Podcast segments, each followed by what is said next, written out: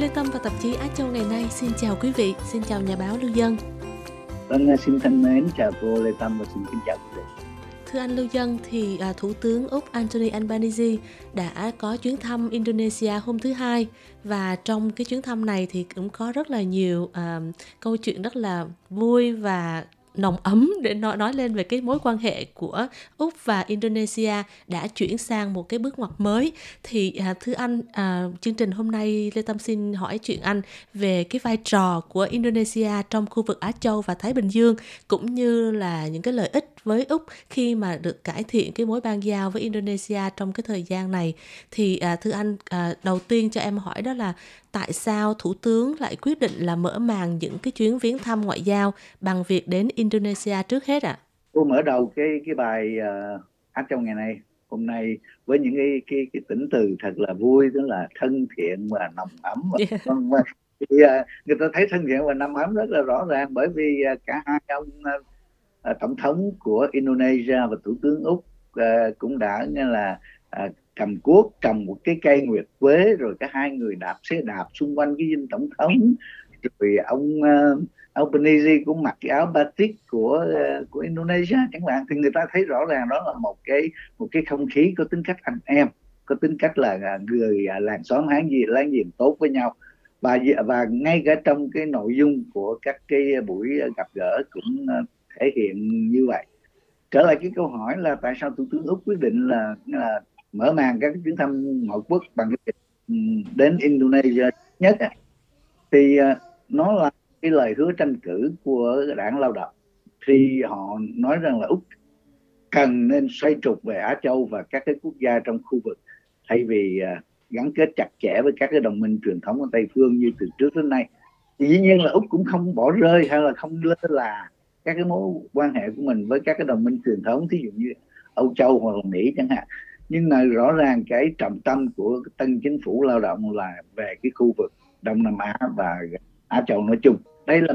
chuyến viếng thăm của một thủ tướng Úc ngay trong tuần thứ nhì sau khi mà ông nhậm chức. Tức là chúng ta cũng nhớ lại là ông nhậm chức tâm vào cái ngày 23 thì ông lên đường đi Tokyo liền để tham dự một cái hội nghị ở bộ tứ và ngay sau đó ông trở về thì ông lại bay đi uh, Indonesia.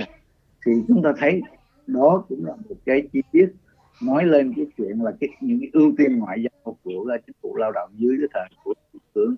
Albanese. Yeah. Chính sách ngoại giao của à, trước khi mà à, chính phủ lao động lên nắm quyền thì thường á, là không có quá nồng ấm nồng nhiệt với những quốc gia Á Châu hay là những quốc gia Nam Thái Bình Dương mà có một cái thái độ dường như là đứng ở trên và với một cái tư thế là của cái người à, à, gọi là sang chảnh hơn nhìn xuống những cái người à, những cái nước à, những cái quốc gia nhỏ bé hơn à, tuy nhiên với cái sự thay đổi như thế này thì cái cái sự quan trọng à, của Indonesia khi mà à, đánh dấu cái sự thay đổi hướng nhìn của nước Úc đối với các nước à, trong khu vực Đông Nam Á là như thế nào ạ? À? Vâng, người ta cũng à, không à, thật sự mà nói thì à, cũng không có điều gì phải giấu giếm khi mà người ta nhìn thấy những cái gọi là cái quan điểm hoặc là cái cái thế đứng của các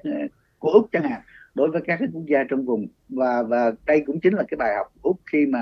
à, đụng phải những cái vấn đề của các cái quần đảo ở Nam Thái Bình Dương. Bởi vì úc vẫn luôn luôn ở một cái coi tự coi mình ở một cái vị thế kẻ cả đó. Giống như là cô vừa nói cái, cái kiểu mà sang chảnh đứng trên vậy đó. Thì à, coi các cái nước xung quanh mình giống như là cái sân sau của mình vậy. Chứ không phải là Ờ, là dạ, là, là, ban giao với họ trên một cái à, nguyên tắc bình đẳng và và là tôn trọng lẫn nhau vân vân. Thì đây cũng là một cái bài học ngoại giao mà úc vừa rút rễ được từ cái à, các cái vấn đề à, của các cái nước ở này miền nam thái bình dương chẳng hạn. Thì chúng ta thấy rằng là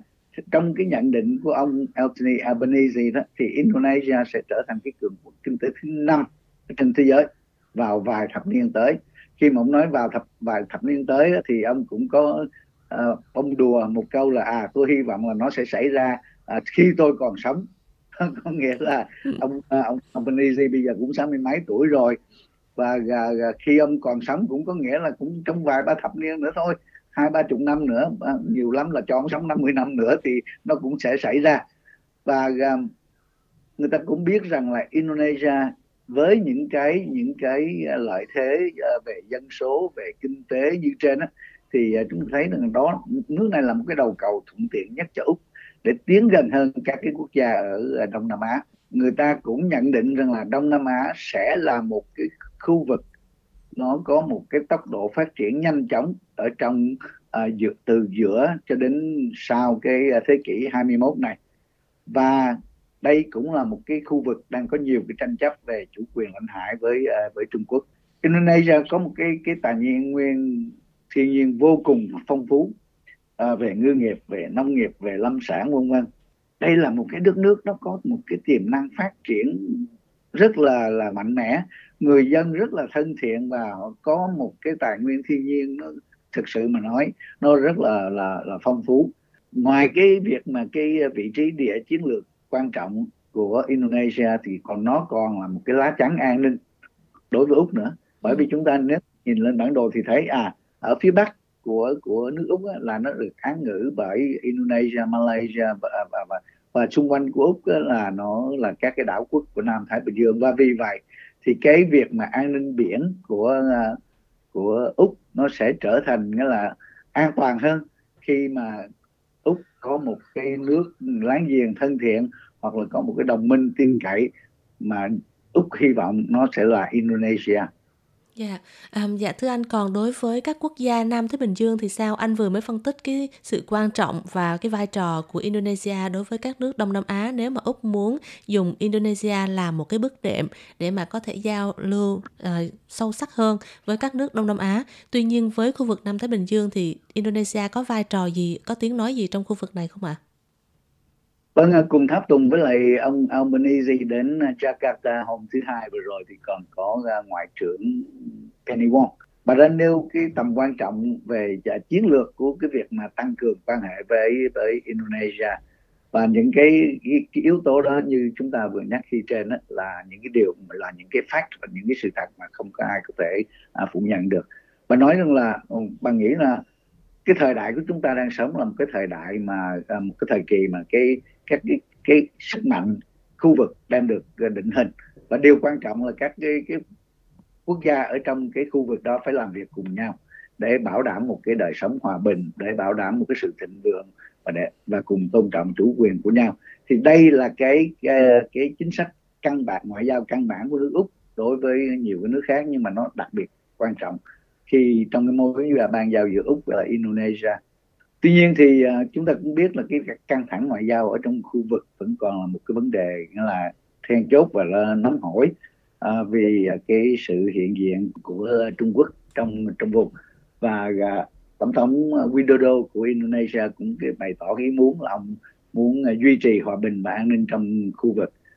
Có một cái điểm đáng chú ý là trong các cái cuộc là thảo luận hay là, là trao đổi ý, ý kiến giữa hai nhà lãnh đạo thì họ không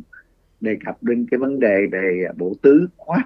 tức là một cái một cái tổ chức gồm à, bốn quốc gia đó là Hoa Kỳ, Ấn Độ, Nhật Bản và Úc cũng như là cái hiệp ước an ninh AUKUS tức là gồm của uh, à, Úc, Anh và uh, Hoa Kỳ. Thì điều đó khiến các cái quan sát viên suy đoán rằng là Indonesia ngầm ủng hộ hai cái cái lá chắn an ninh này trước cái sự nổi dậy có tính cách hung bạo của Trung Quốc đặc biệt là trong cái khu vực uh, Đông Nam Á và Nam Thái Bình Dương. Thưa anh còn những cái kết quả cũng như là lợi ích thực chất với Úc và về kinh tế hay là về chính trị nói riêng giữa hai nước nếu như mà đạt được cái quan hệ nồng ấm với Indonesia qua chuyến viếng thăm này là gì ạ? À? À, nó có rất là nhiều cái sự tiến bộ cũng như là những cái kết quả nó khá uh, cụ thể là vì uh, Canberra cũng như uh, là Jakarta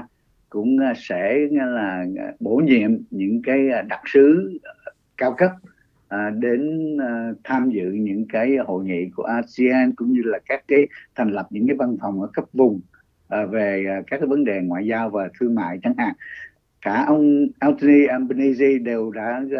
thảo luận về những cái kế hoạch mà gọi là thúc đẩy cái việc mà thực hiện một à, hiệp định à, đối tác về hợp tác kinh tế toàn diện giữa úc và indonesia. Đây là một hiệp định mà nó đã à, có hiệu lực từ à, hai năm trước tức là từ tháng 7 à, năm 2020 nhưng mà à, hai nước đồng ý sẽ là tăng cường nó thêm nữa. Một nói một cách cụ thể đó là về cái hợp tác trong và trong các cái lĩnh vực thí dụ như là à, nghiên cứu về à, ngư nghiệp về nông nghiệp về lâm sản cũng như là những cái hợp đồng về à, à visa à, lao động đến úc hoặc là tăng cường cái à, à, số lượng visa à, cho à, học sinh hay là sinh viên của Indonesia đến úc du học vân vân. Thì đây là những cái vấn đề nó có tính cách cụ thể và nó nghĩa là mở ra những cái cơ hội hợp tác hơn. Không những ở cấp chính quyền mà ở à, cấp ở à, cái bình diện xã hội bình thường giữa những người dân của hai nước chẳng hạn. Có thể nó sẽ còn mở đường ra thêm một cái những một cái triển vọng là khi mà Indonesia bắt đầu cất cánh bắt đầu mà trở thành một cái cường quốc kinh tế ở trong vùng đó, hoặc là ở trên cái khắp thế, à, trên toàn cầu đó thì nó lại tạo ra một cái cái thị trường rất là lớn cho úc cũng như úc sẽ là một cái hậu cần kỹ thuật à, đáng tin cậy cho Indonesia trong về lâu về dài. Một cái điểm đặc biệt khác mà trong cái chuyến viếng thăm Indonesia lần này đó thì ông Albanese cũng đã đưa một cái đề nghị khá là hấp dẫn đối với uh, uh, tổng thống Widodo nghĩa là ông sẽ uh, nghĩa là tập trung những cái nguồn lực cũng như là kỹ thuật và tài chính để mà giúp cho Indonesia xây dựng cái thủ đô mới ở trên đảo Borneo. Bởi vì ờ, chúng ta biết là cái ờ, cái thủ đô Jakarta bây giờ đó thì nó đang dần dần nó chìm xuống mặt nước. Và do đó thì uh, Indonesia đang có cái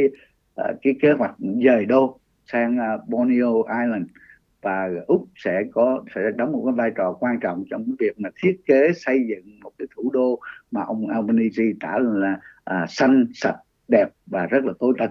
trong lúc mà cả hai nước đang có những cái sự thắt chặt về quan hệ rất là nồng ấm như vậy đó thì ở hướng đến uh, hội nghị G20 mà Indonesia sẽ sắp tổ chức tới đây thì uh, truyền thông quốc tế vẫn cho rằng là tổng thống Widodo cũng như phần lớn những cái nhà lãnh đạo Đông Nam Á thì vẫn còn giữ một lập trường trung lập uh, đối với Trung Quốc. Và Indonesia cũng ưu tiên những cái quan hệ kinh tế rất là sống còn uh, với Trung Quốc.